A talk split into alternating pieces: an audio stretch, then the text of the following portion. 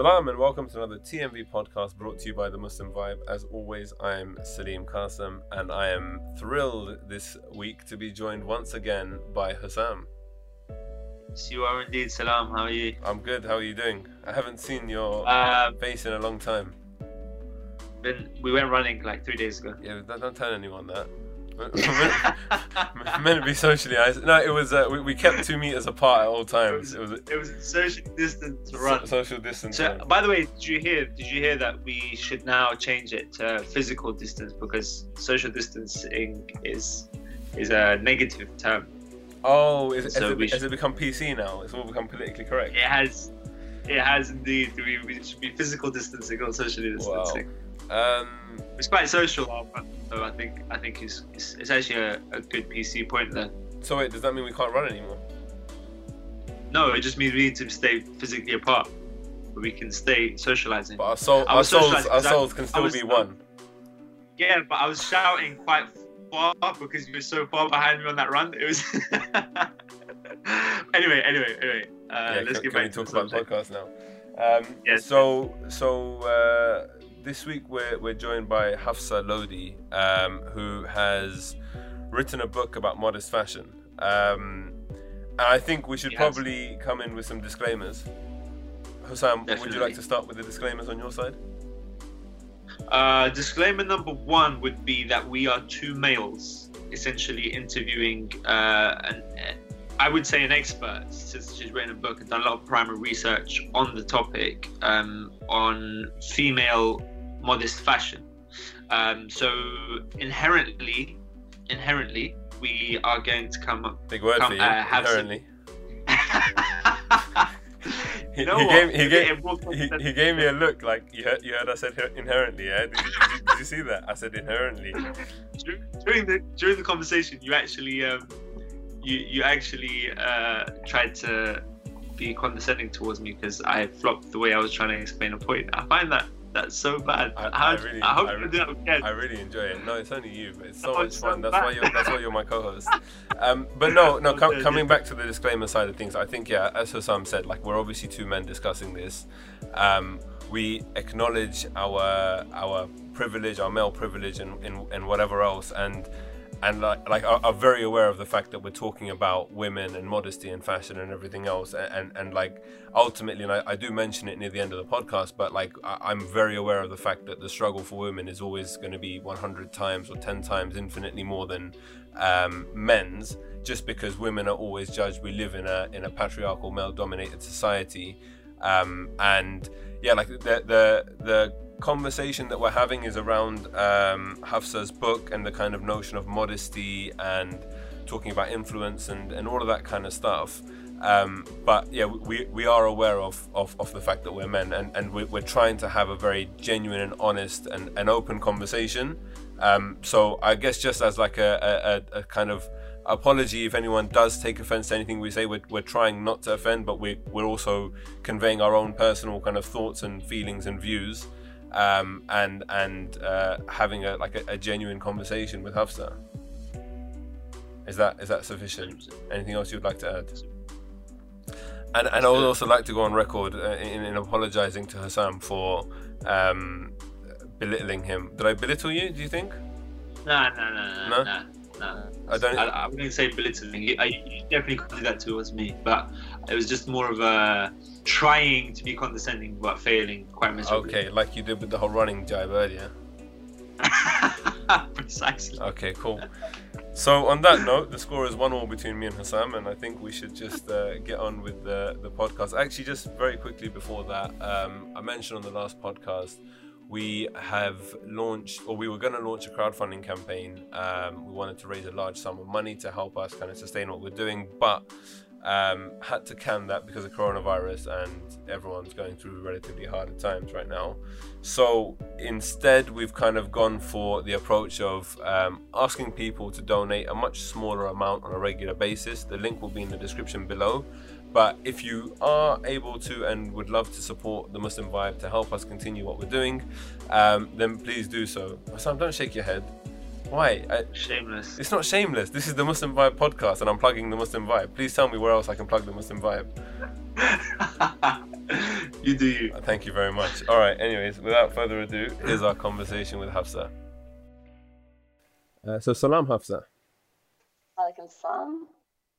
Thank you very much for joining us on on the podcast today. So, um, I guess for a bit of context, um, you were due to come to London um, uh, in April. I can't actually remember when it yesterday. when. My flight would have been yesterday. Yes. so, so, so you were due to come to, to, to London and, and do like a series of events talking about um, your new book that we're going to talk about today. And we were gonna, you were gonna come to our office and we are going to record a podcast. But obviously, coronavirus happened. Um, yeah. And even with our with our podcast, we've kind of done a few now where we've been talking about coronavirus and this new reality that we're we're living.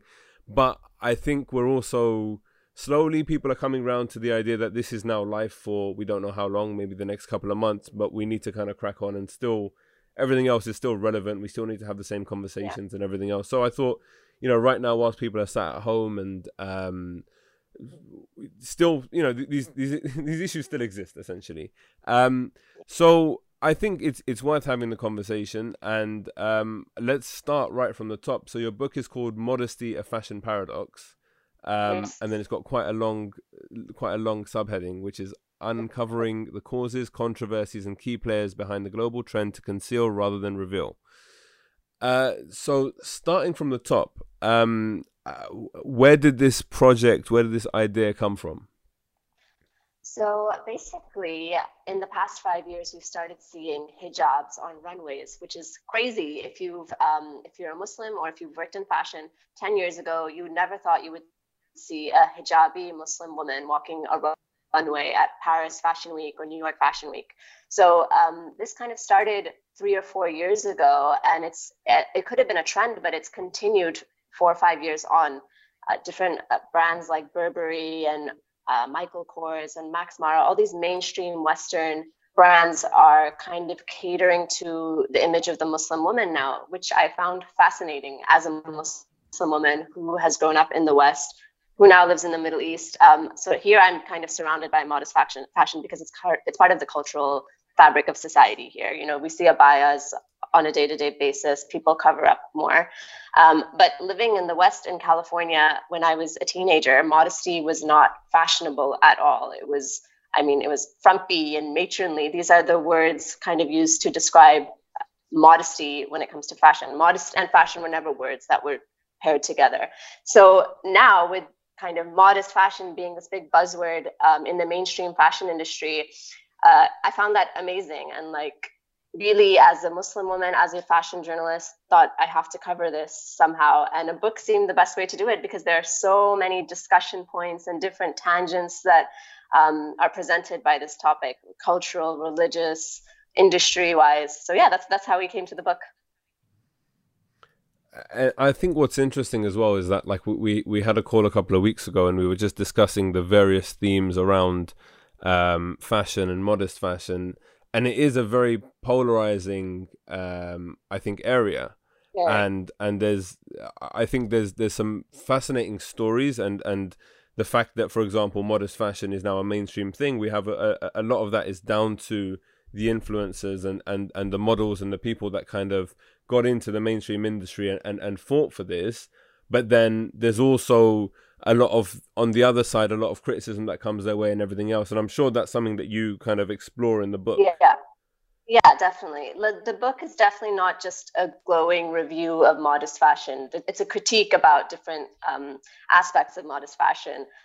Probably most importantly, how can fashion be modest? I've got, yeah. I've got a question and, on and, that. I'm sorry, sorry yeah. to cut you off, Salim. Um, but how, how, how... Oh, you can cut me off anytime. Don't worry. don't worry. It will happen a few times. Just get used to it. So. That's fine. I'm used to it. Don't worry. Man. Thanks. Um, so, so um, on that note, have you covered any of the idea of how um, where where the money in fashion is? Because um, I think a very interesting point is that uh, the reason why, say for instance, because modest modest fashion has existed before it became a trend for Muslim women. Yeah. There's there's Jewish women who uh, uh, are, are wealthy in, in the Western world who yeah. uh, observe modest fashion, but haven't really seen their trends follow into the mainstream. Whereas I think for the for yeah. Muslim women, um, particularly, it has been where the money's at also, which is uh, yeah. the UAE, particularly um, uh, being a main main area that has influenced yeah. these big brands to see it, the Muslim market as uh, very attractive. So, what have you have you covered much of that in in in the book? Definitely. So, I mean, probably one, one of the main reasons why modesty is trending in the mainstream right now is because of this perceived spending power that Muslim consumers have, specifically Muslim consumers from the Gulf. Um, I know in the UK, retailers have started calling the month before Ramadan the Ramadan rush because that's when all the rich people from Qatar and Kuwait come to the UAE. I mean, sorry, come to the UK, go to Harrods, do all their shopping for um, for Ramadan when they dress up and you know host these lavish parties which again is that really part of the spirit of ramadan? Maybe not but this is how it's culturally celebrated here. Um, and i know that a lot of uh, these financial projections have come out recently. There's a report called the state of the globalist islamic economy report and uh, the financial projections coming out of there have really um, influenced these brands and retailers to start catering to the Muslim market. I can tell you the latest projection um, was Muslim spend on apparel and footwear was estimated to be worth 283 billion dollars in 2018, which was a 51% wow. increase from 2015. So in Crazy. three years, it more than doubled. And Crazy. then it's projected to go to 402 billion by 2024. So it's Crazy. like it's a booming global multi-billion dollar industry and everyone is trying to kind of just jump on this bandwagon now to appeal to this demographic. And and like you said there's jewish women there are christian women there are men there are so many people who the modest fashion movement kind of attracts. But it's because of this this perceived muslim spending power it's it's kind of that's been the catalyst for this. And that's why all these campaigns are showing hijabi women because that's the image of the they want to attract the muslim consumer because arab money hashtag.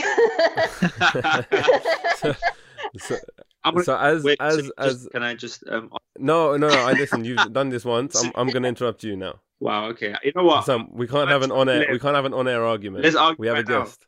Now. i mean i'm not in the office to punch you so so so um, I I think uh, as a as an outsider to fashion, and I say that as as someone who who has like a very basic monochrome wardrobe, um, just because it, it's easy to match things that like I, I mean Hussam, who I, yeah Hussam has seen We've how I how I dress. about this before.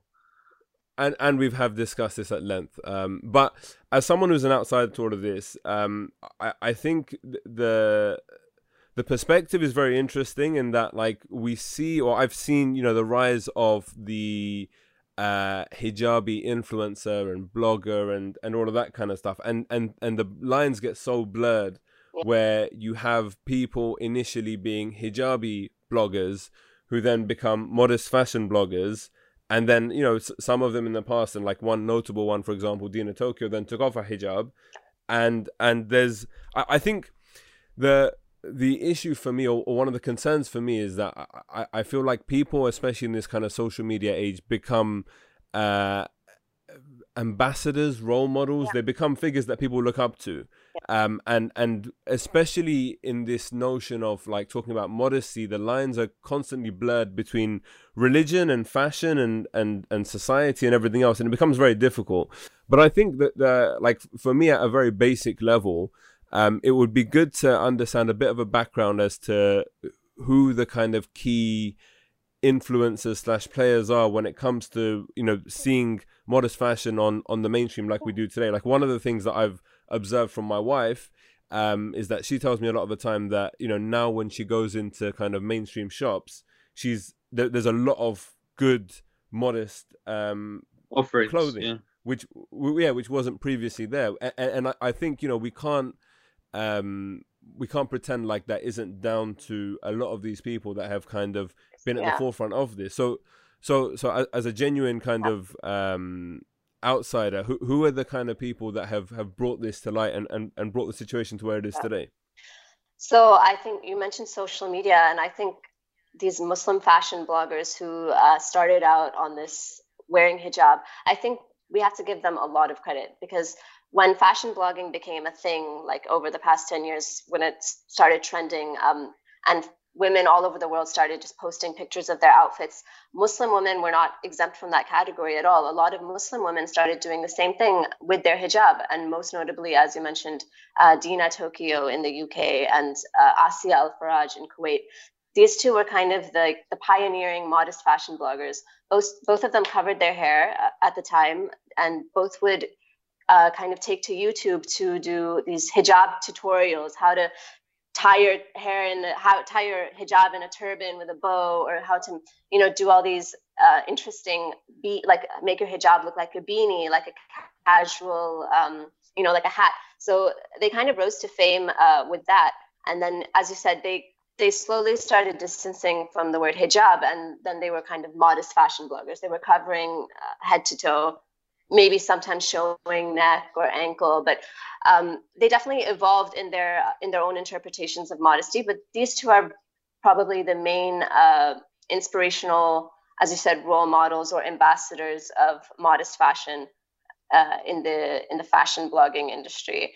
And but by no means are they the only ones. There are millions of muslim fashion bloggers who wear hijab who don't wear hijab who wear their hijab in different ways who might show their neck show ankles show more um, but they all kind of identify with whatever definition of modesty that they feel comfortable with and they all kind of promote um, I mean, you can call it Muslim fashion, but I, I, like I really don't like the word Muslim fashion. It's it's fashion that can appeal to Muslims. Like, how can a fashion be Muslim? It's not really. Um, you can't put a religion on on fashion, right? Because Jewish. I, I, uh, think I think that could be the, the issue. Though. I think I think that's when um, in my very humble personal opinion, I feel like that's that's where humble, yeah, very humble.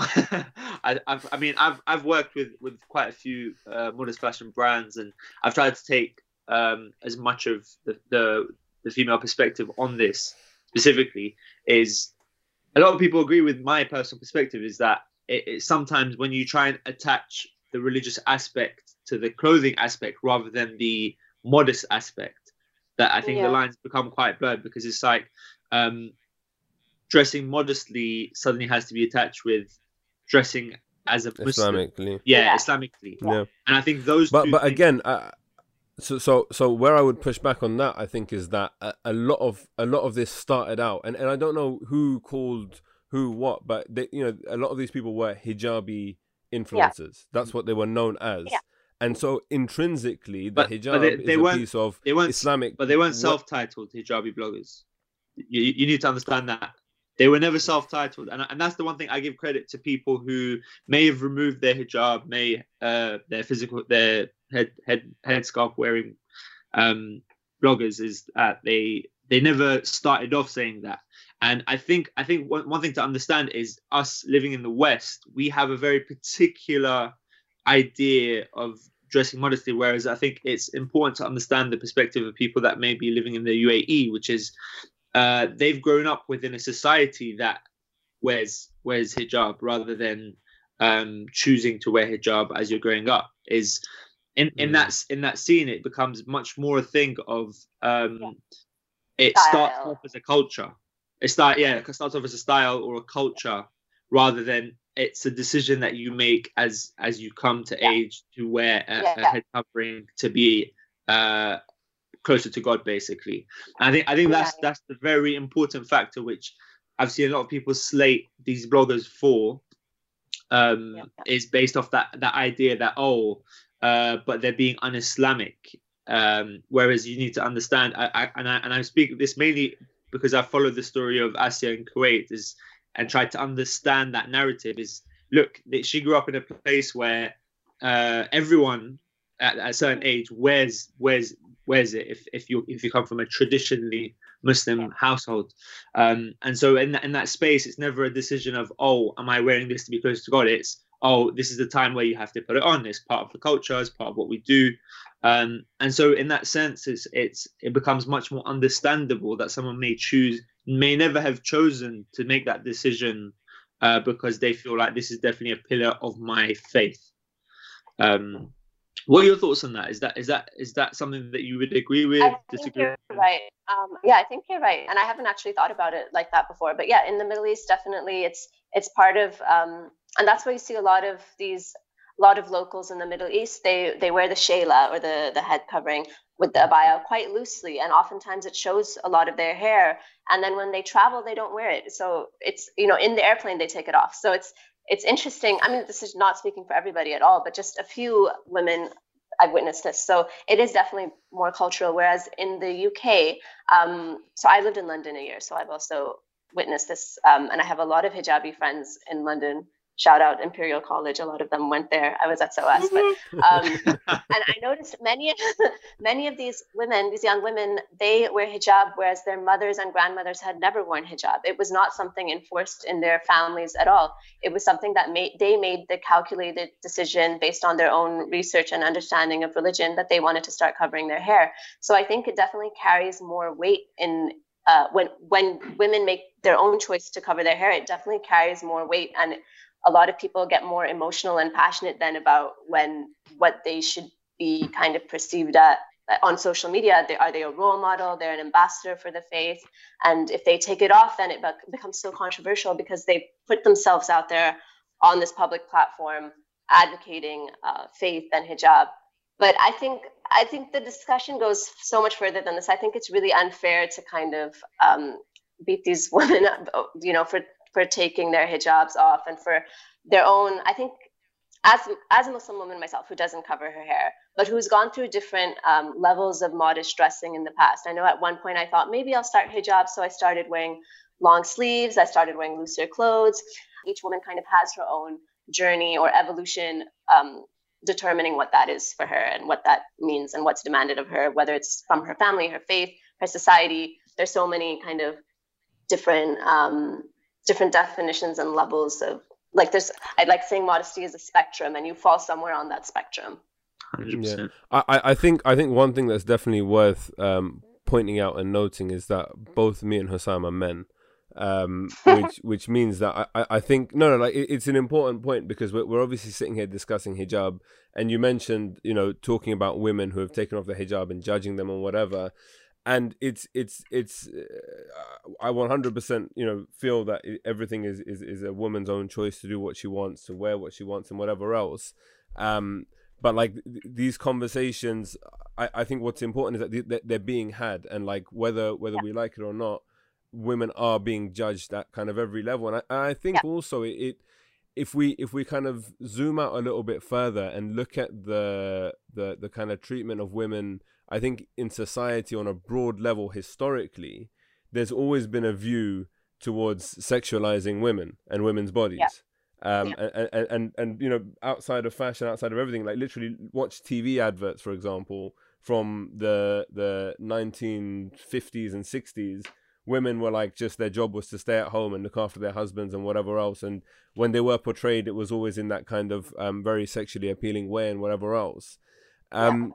So I, I feel like when you when you now fast forward to modern day and we have this notion of modest fashion, um, it's it's very uh, I think it's very positive that you know women can choose to cover up, and actually it's trendy to do that, and there isn't this kind of push towards oh you should be showing more skin, you should be doing this, yeah. you should be doing that. Um, I think that's I think yeah sorry.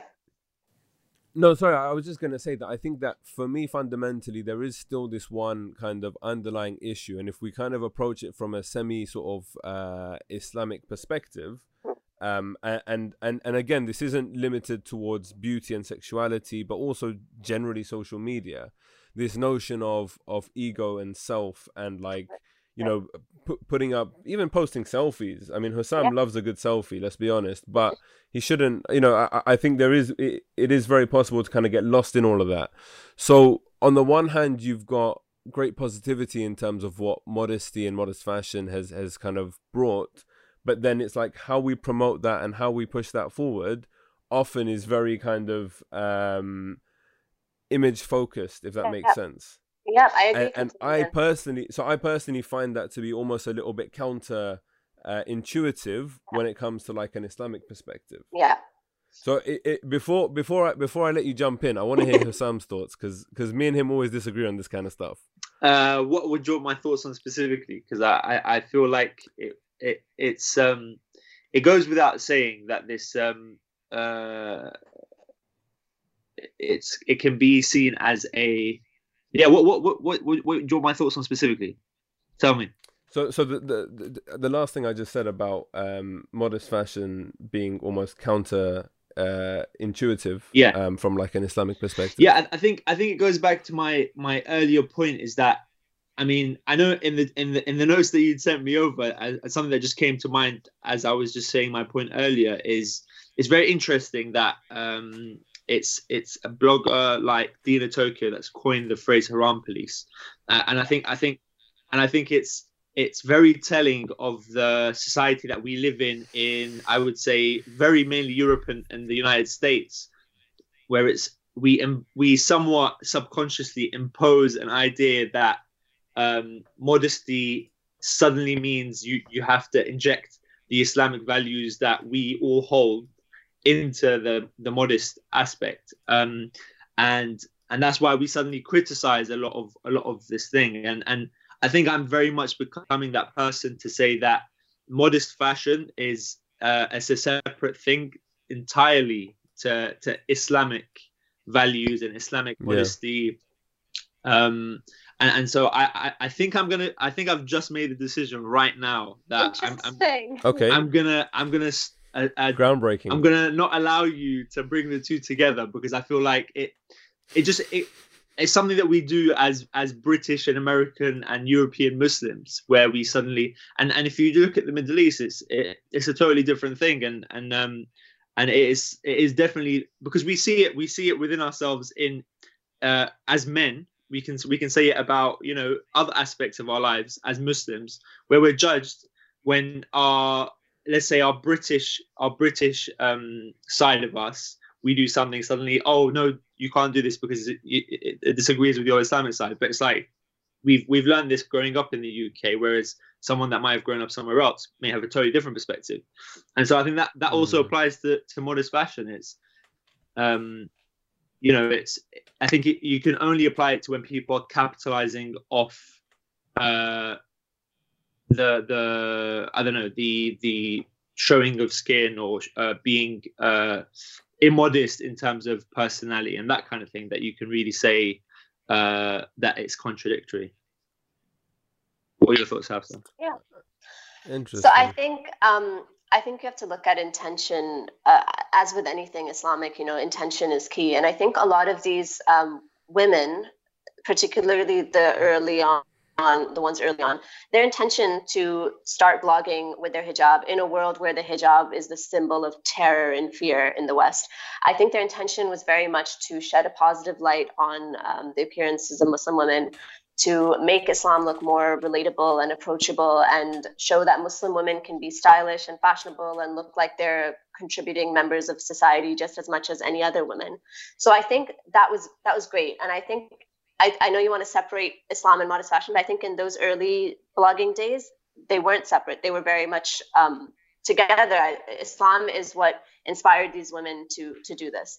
And now I think yeah, as social media, as Instagram and everything has blown up out of proportion, it's become like a race for selfies and who has more likes and followers. And uh, of course, when people become narcissistic and ego and fame driven, uh, those really aren't Islamic principles, uh, and they're not really principles that go well sit well with modesty and being humble at all. So I see there's a there's a definite a, there's a definite clash here.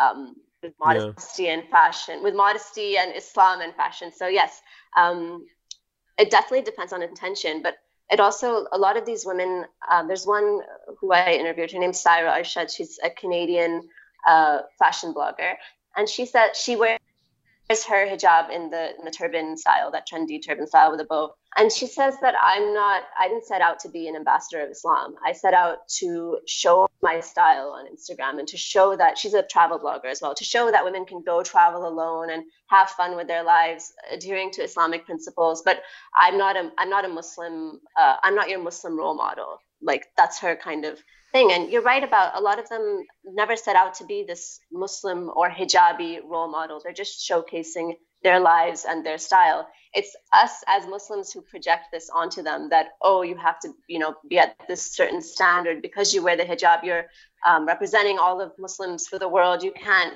do this blogger trend of sitting on a hotel bed in a robe with a towel on your head. You know like we get we get carried away as judges often.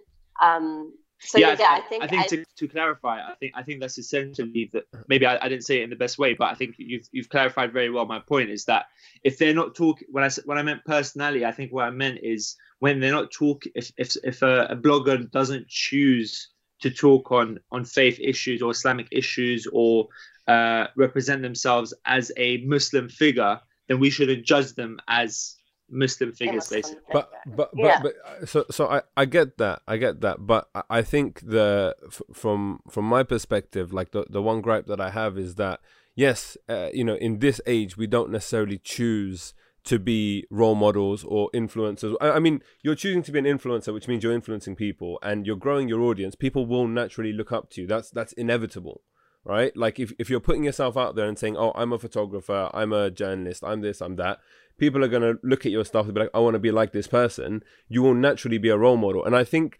whilst obviously, you know, you have that autonomy to be who you want to be, you don't have to conform to anything. You don't have to, like, you know, pretend to be the sheikh's son or daughter just because you're seen as a Muslim influencer. But I still feel like there's an element of responsibility on your shoulders, whether you like it or not, yeah. that we have. And, and and if we if we uh, take that on like a micro level, it's like you know if you are an older brother or sister or an older cousin in the family and you have younger kids that look up to you you can't be like oh i'm just living my best life. Like who, who are you to look up to me? I didn't choose for you to be for, for me to be your role model. Like people are going to look up to you. And so that's where i think there is always that responsibility. And, and and i'm not saying like it's easy. I'm not saying it's wanted or whatever but we have to acknowledge the fact that it is going to happen. It is inevitable and so there is some sort of responsibility. I, I, dis- I, I disagree. I disagree. Of course you would. I have a second point to make. Go ahead. So, no, the, the, the the second thing I wanted to say was that just Hafsa, when you were talking earlier, I think it is it is very interesting and important to to note as you did that times have changed and i think why there's so much conflict right now is that you, are right in that initially there was this kind of counter narrative that was required to showcase muslim women as not being oppressed as being liberated as being free as being free spirited and fashionable and everything else and and islam and their muslim identity was intrinsically tied into that but now we're in this very weird transitionary phase, which is why there's so much conflict in yeah. the conversation, yeah. Where we're not yet out of that, and we're not yeah. into the new era of okay, I'm a modest person, but I'm also Mus- I'm a modest fashion um, influencer, but I'm also Muslim, but the two aren't one and the same. And, and and and what's interesting is that a lot of the conversations that we have on the Muslim vibe and a lot of the content that we put out is about this kind of clash of civilizations and and this clash of like the old world versus the new and we're still transitioning we're yeah. still going through so many changes i mean the fact that we're sat here sorry to bring up coronavirus but the the fact that we're sat here having this conversation remotely as opposed to in the TMV office just shows how rapidly things can change yeah. um and so so there is still and i think this is something that's really important for me personally is that like we're all still very much adapting to the new world um, and the new world is constantly being shaped. And so, yes, people are going to make mistakes. Um, you know, there are going to be so many different yeah. iterations of of what we want to see the future as until we kind of find something that we're comfortable with. But ultimately, it's it's just going to be like an ongoing journey. And I think, like even with the book that you've written, and and we had uh, Hussein Kesvani on a couple of podcasts ago and he was talking about like the digital space online. Um, his yeah. book was called "Follow Me, Akhi." I haven't. And what was interesting, yeah. You haven't. Yeah, so what, what's interesting it, is like a, a, a, like it's been almost a year since he published it and he's like it almost feels like a relic now like it's so dated yeah. like tiktok isn't mentioned because it wasn't around right yeah. and and we can only ever so even with your book there's like there's only so much we can do and as soon as you publish it it becomes dated i'm not saying people shouldn't read the book i'm sure it's a great book but, but you know what i mean like yeah. it, it's very difficult to because current is constantly evolving. Um. Sorry, Hussam, I, I didn't let you interrupt. No, no, no. You were going to say no, something. You, you followed a very good trail with that. Um, I, I actually think I've forgotten the point that I interjected on. oh, that's that's that's what I like to achieve. So I've I've done my job.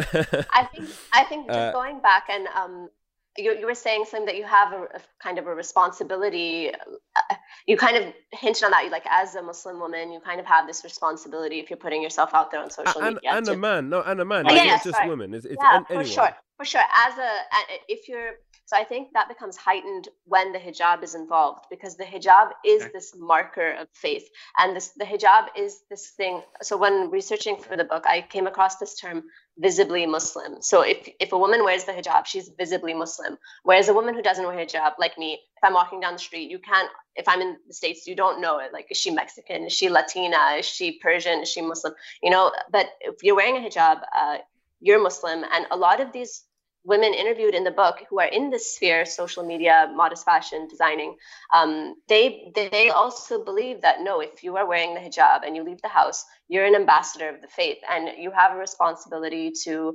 um, to kind of depict that in all of your your motions and how you live. And um, so i think in the realm of modest fashion that yes we often give these women who wear hijab we give them that role like ambassadorship but oftentimes they don't want it and oftentimes they they know that they have it as well they they are kind of But- living but- up to that yeah I guess I guess for, for an element of balance, like even as a Muslim man, I don't know how Hussam feels because he often goes by Dave when he's out in public.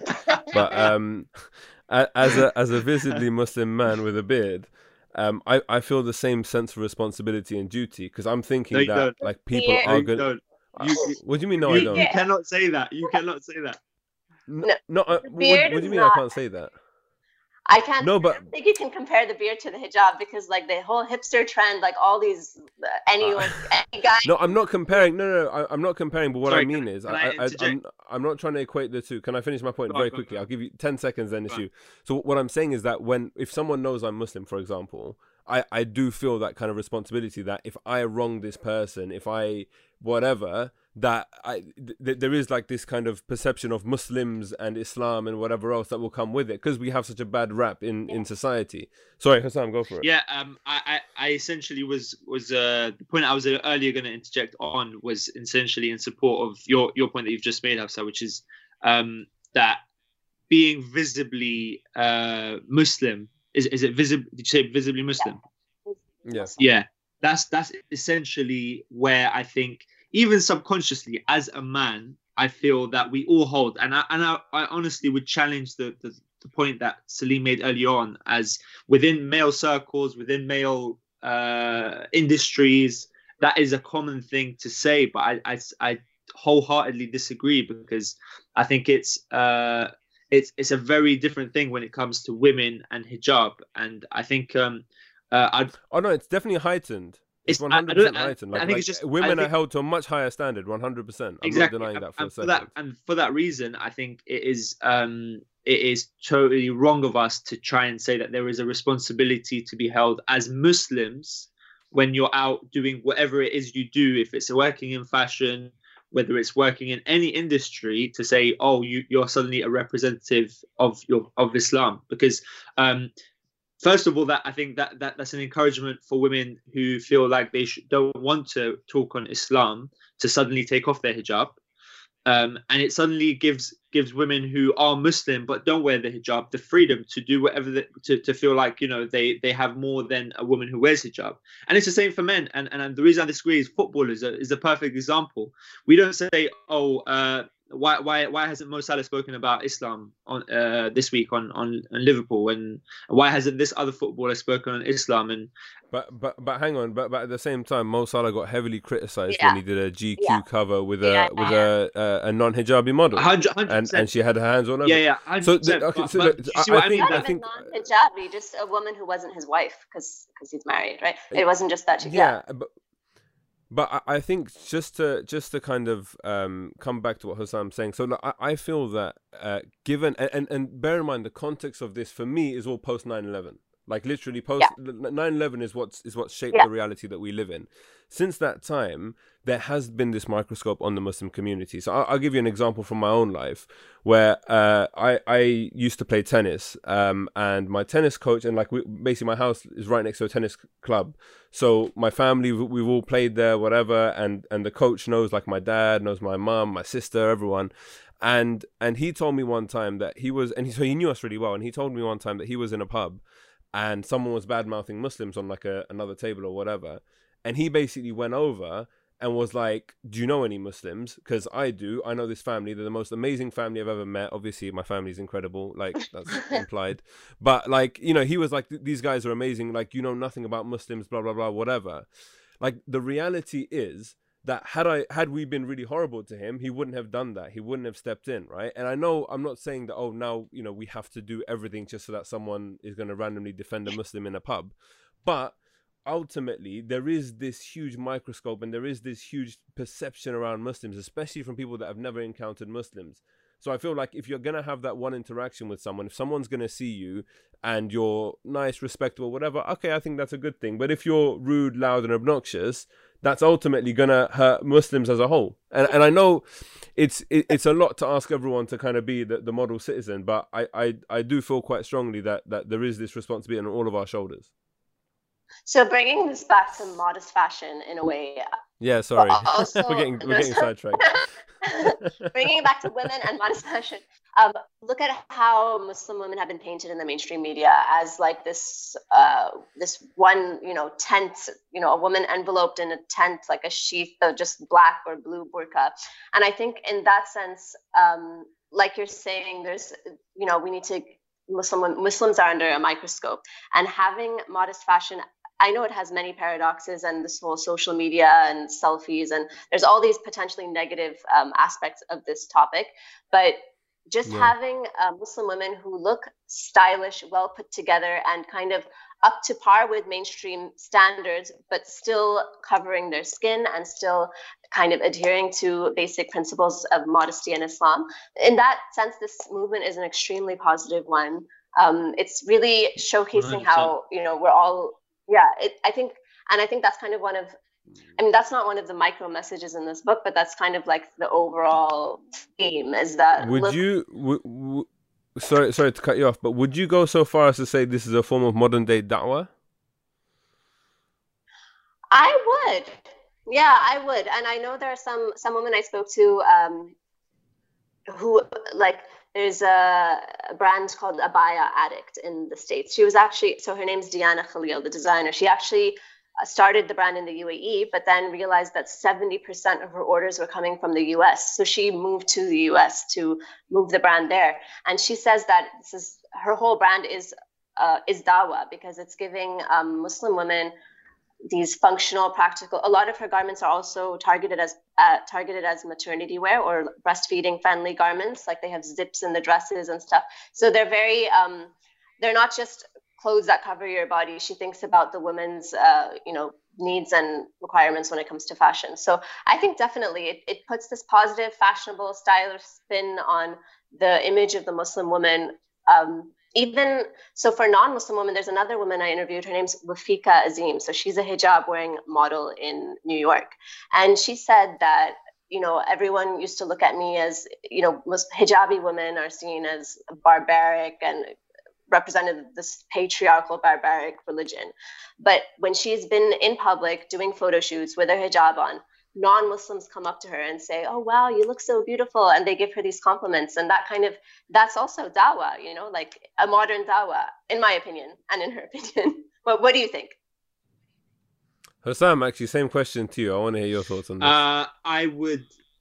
Uh, no, I don't know if I disagree, but I would say that it's that way in as much as being a good human being in public is it's that not and I think, and I don't Yes, think it- it, partic- yeah. I don't think it particularly stands out as any uh any particular type of dawah, but I do think that even It's going back to your level. yeah. Yeah, yeah. I mean, it's, it's, dawah very basic level yeah. Yeah yeah. And, and i think going back to the earlier earlier point in terms of um uh whe- whether we are representing our faith is that we and, and the the story that you said, Salim, is I think you you should look at the idea of oh, I shouldn't be. Well, this may be just a personal perspective, but I just feel that we shouldn't be going out saying, "Oh, I'm representing Islam, so I should be a good be- good person." It's I, I'm a good person, and in that sense, I am promoting Islam around me. So, hundred percent, I don't Yeah. disagree with you. yeah, there. yeah, So just just to clarify that, and I think I think in in that regard, um, I feel women should should feel free to to um dress dress as they want and join join the fashion industry and and and do That's so that's so generous of you and to, to allow them to do that. Thank you so much.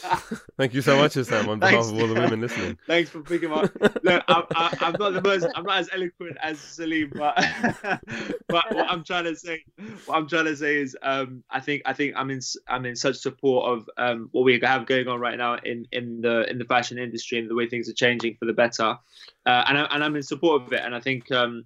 Uh, and I think you're right. That is definitely promoting Islam in a very positive light, and I think it's definitely attracting people that may never had been exposed uh, to Islam uh, are now and are doing so. So um, So, so I, I guess I guess with that, just just as as a sort of final final talking point, um, with regards to you know the the, influx of of hijabi and Muslim um, modest fashion models and everything else, how how has this impacted the industry um, in terms of you know the, the the unique concerns like wanting female teams and female makeup artists and everything else? Like is this being facilitated? Is is is the mainstream receptive to this? What's the future um, for So these I- So, individuals uh, w- um, so with this, there's been two like with modest fashion entering the mainstream. There has been number one the rise of hijabi models, and number two the rise of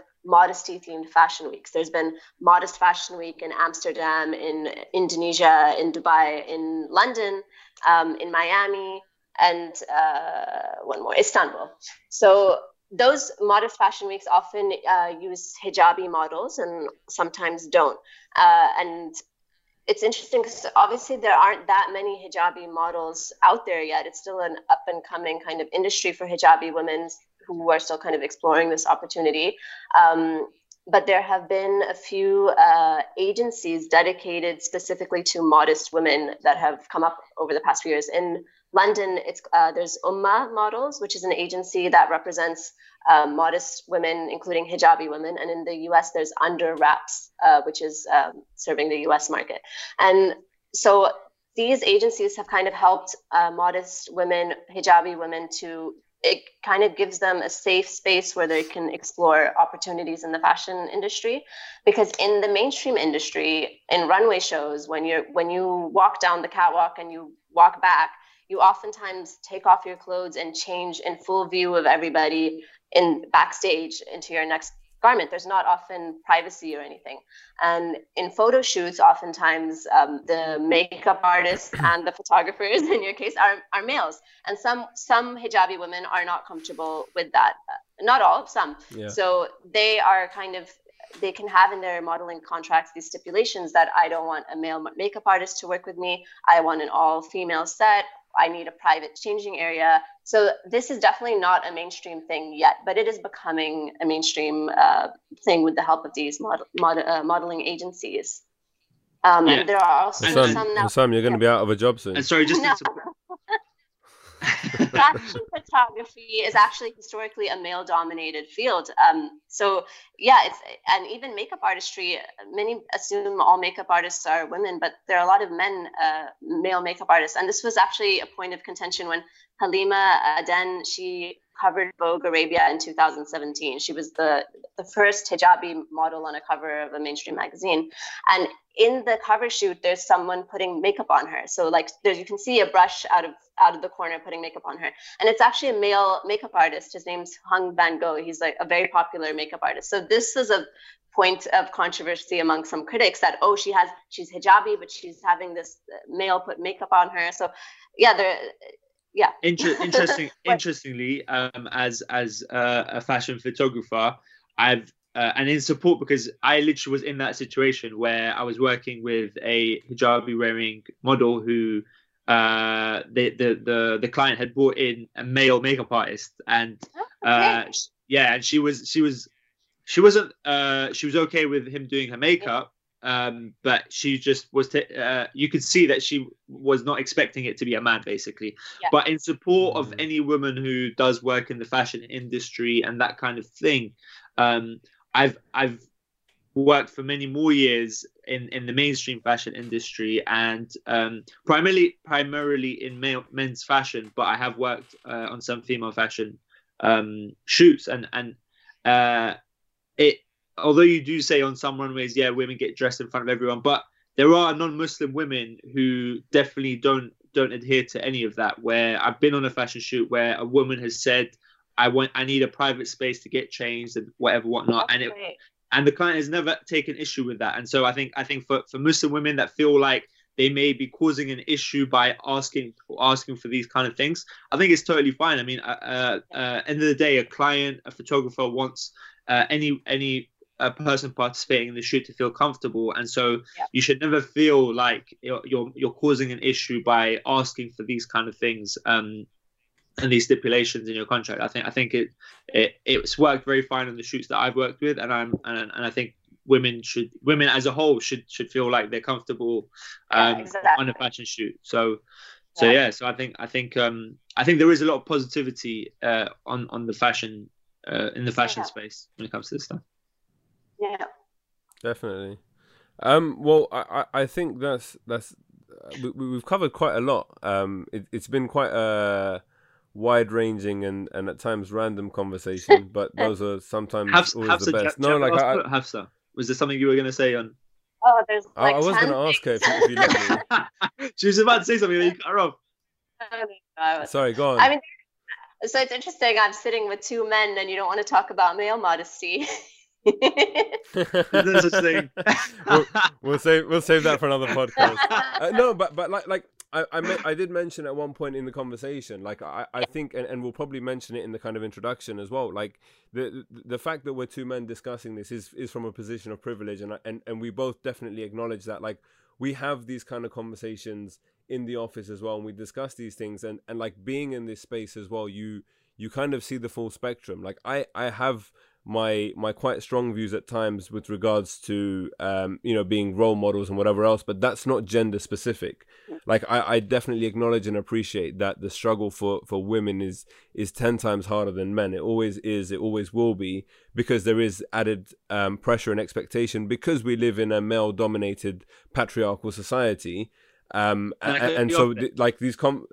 Yeah, please go yeah, on. and, and, I was just a- gonna ramble. as as a as a as a photographer, um, I'm gonna just plug myself here. I just uh, end of end of last year, I'd done a, a an exhibition primarily on Muslim women, and I was uh, somewhat jumped by a journalist at the exhibition where she said, "What uh, what credit do you have as a man to be doing a exhibition uh, about that is is somewhat surrounding uh, Muslim women?" How dare you? and uh, and and I- and I, I guess it's a it's a valid point, but we we need to understand that it's like you're in the sense that it is uh, traditionally a male industry, um, and it's about where where where the male head is at when it comes to these things, um, and and is and and you're very right in that you know there there are situations where where now modest women are coming into this space. There's such a um, a complexity in trying to understand how how this all works and I, and I'm sure your book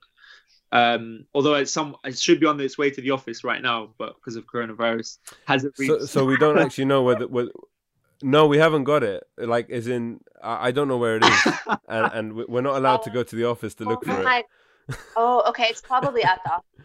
Okay, Hopefully. hopefully. yeah no this is it, it- we'll we'll we'll, But we'll we'll find make- it in six to We'll 12 months sure once read we're it. out of lockdown. We'll make sure we read it and um, Great. definitely um definitely believe that these kind of books are essentially what help the conversation and steer the conversation in the right direction with, with very good research and um uh and and you've spoken to a lot of very credible sources as well so so yeah so i think i think that, that your books like yours are very important and um uh and i think you're definitely helping the conversation Thank you so much. Well, thank you very much for, for joining us, and, and inshallah you do get to, to come to the UK yeah. and do that tour and do all the events, and we can meet face to face as well. Um, that would be great. Then we can have a follow up on how male modest fashion. and then then we, then we can do our part two on yeah. male modest fashion. Uh, sounds good. all right, take care. Thank you. So Hussam. So Salim. I realized every time I do an outro, it's always so Hussam.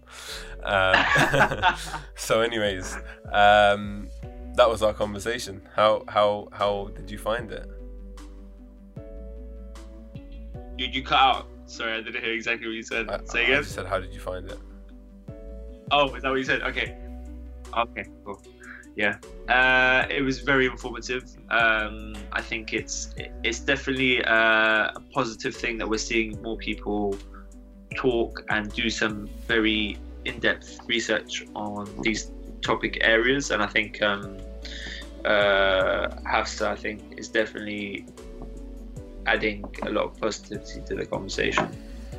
Um, I, and very interesting points raised raised by you. Uh, oh, thank you. Very good researcher. Yeah, yeah, you done well this time.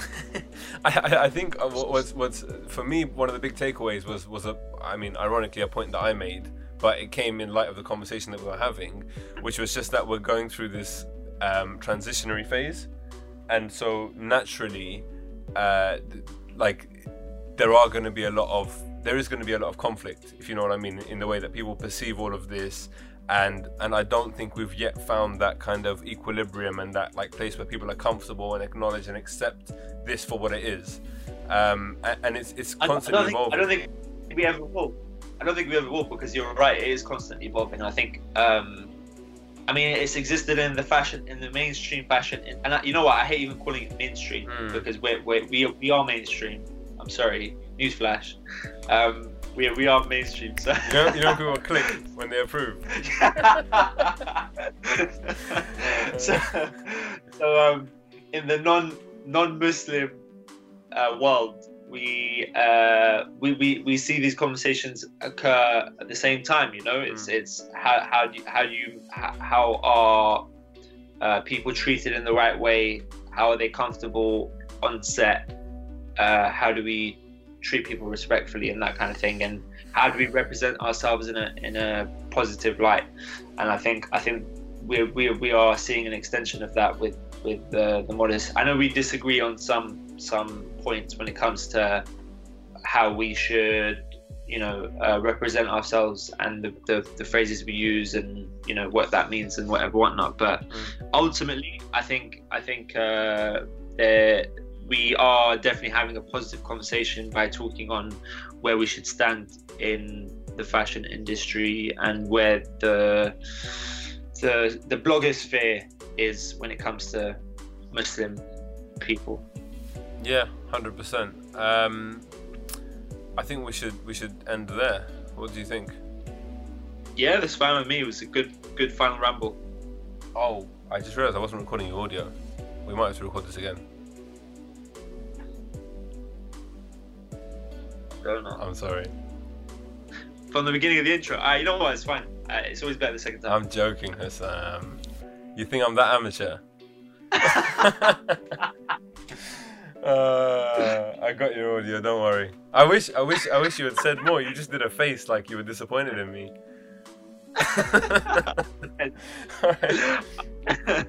let's. Uh, I, I, think let's, let's call it a day there. Thank you very much. Uh, thank you for listening. Please subscribe um, and join our Facebook group, the TMV podcast group, which I don't think Hussam's joined yet, but I'll, I'll get him to join it straight after this, and then we can have like conversations about the podcast, I guess. Um, but yeah, all right. Take care, guys. Stay safe.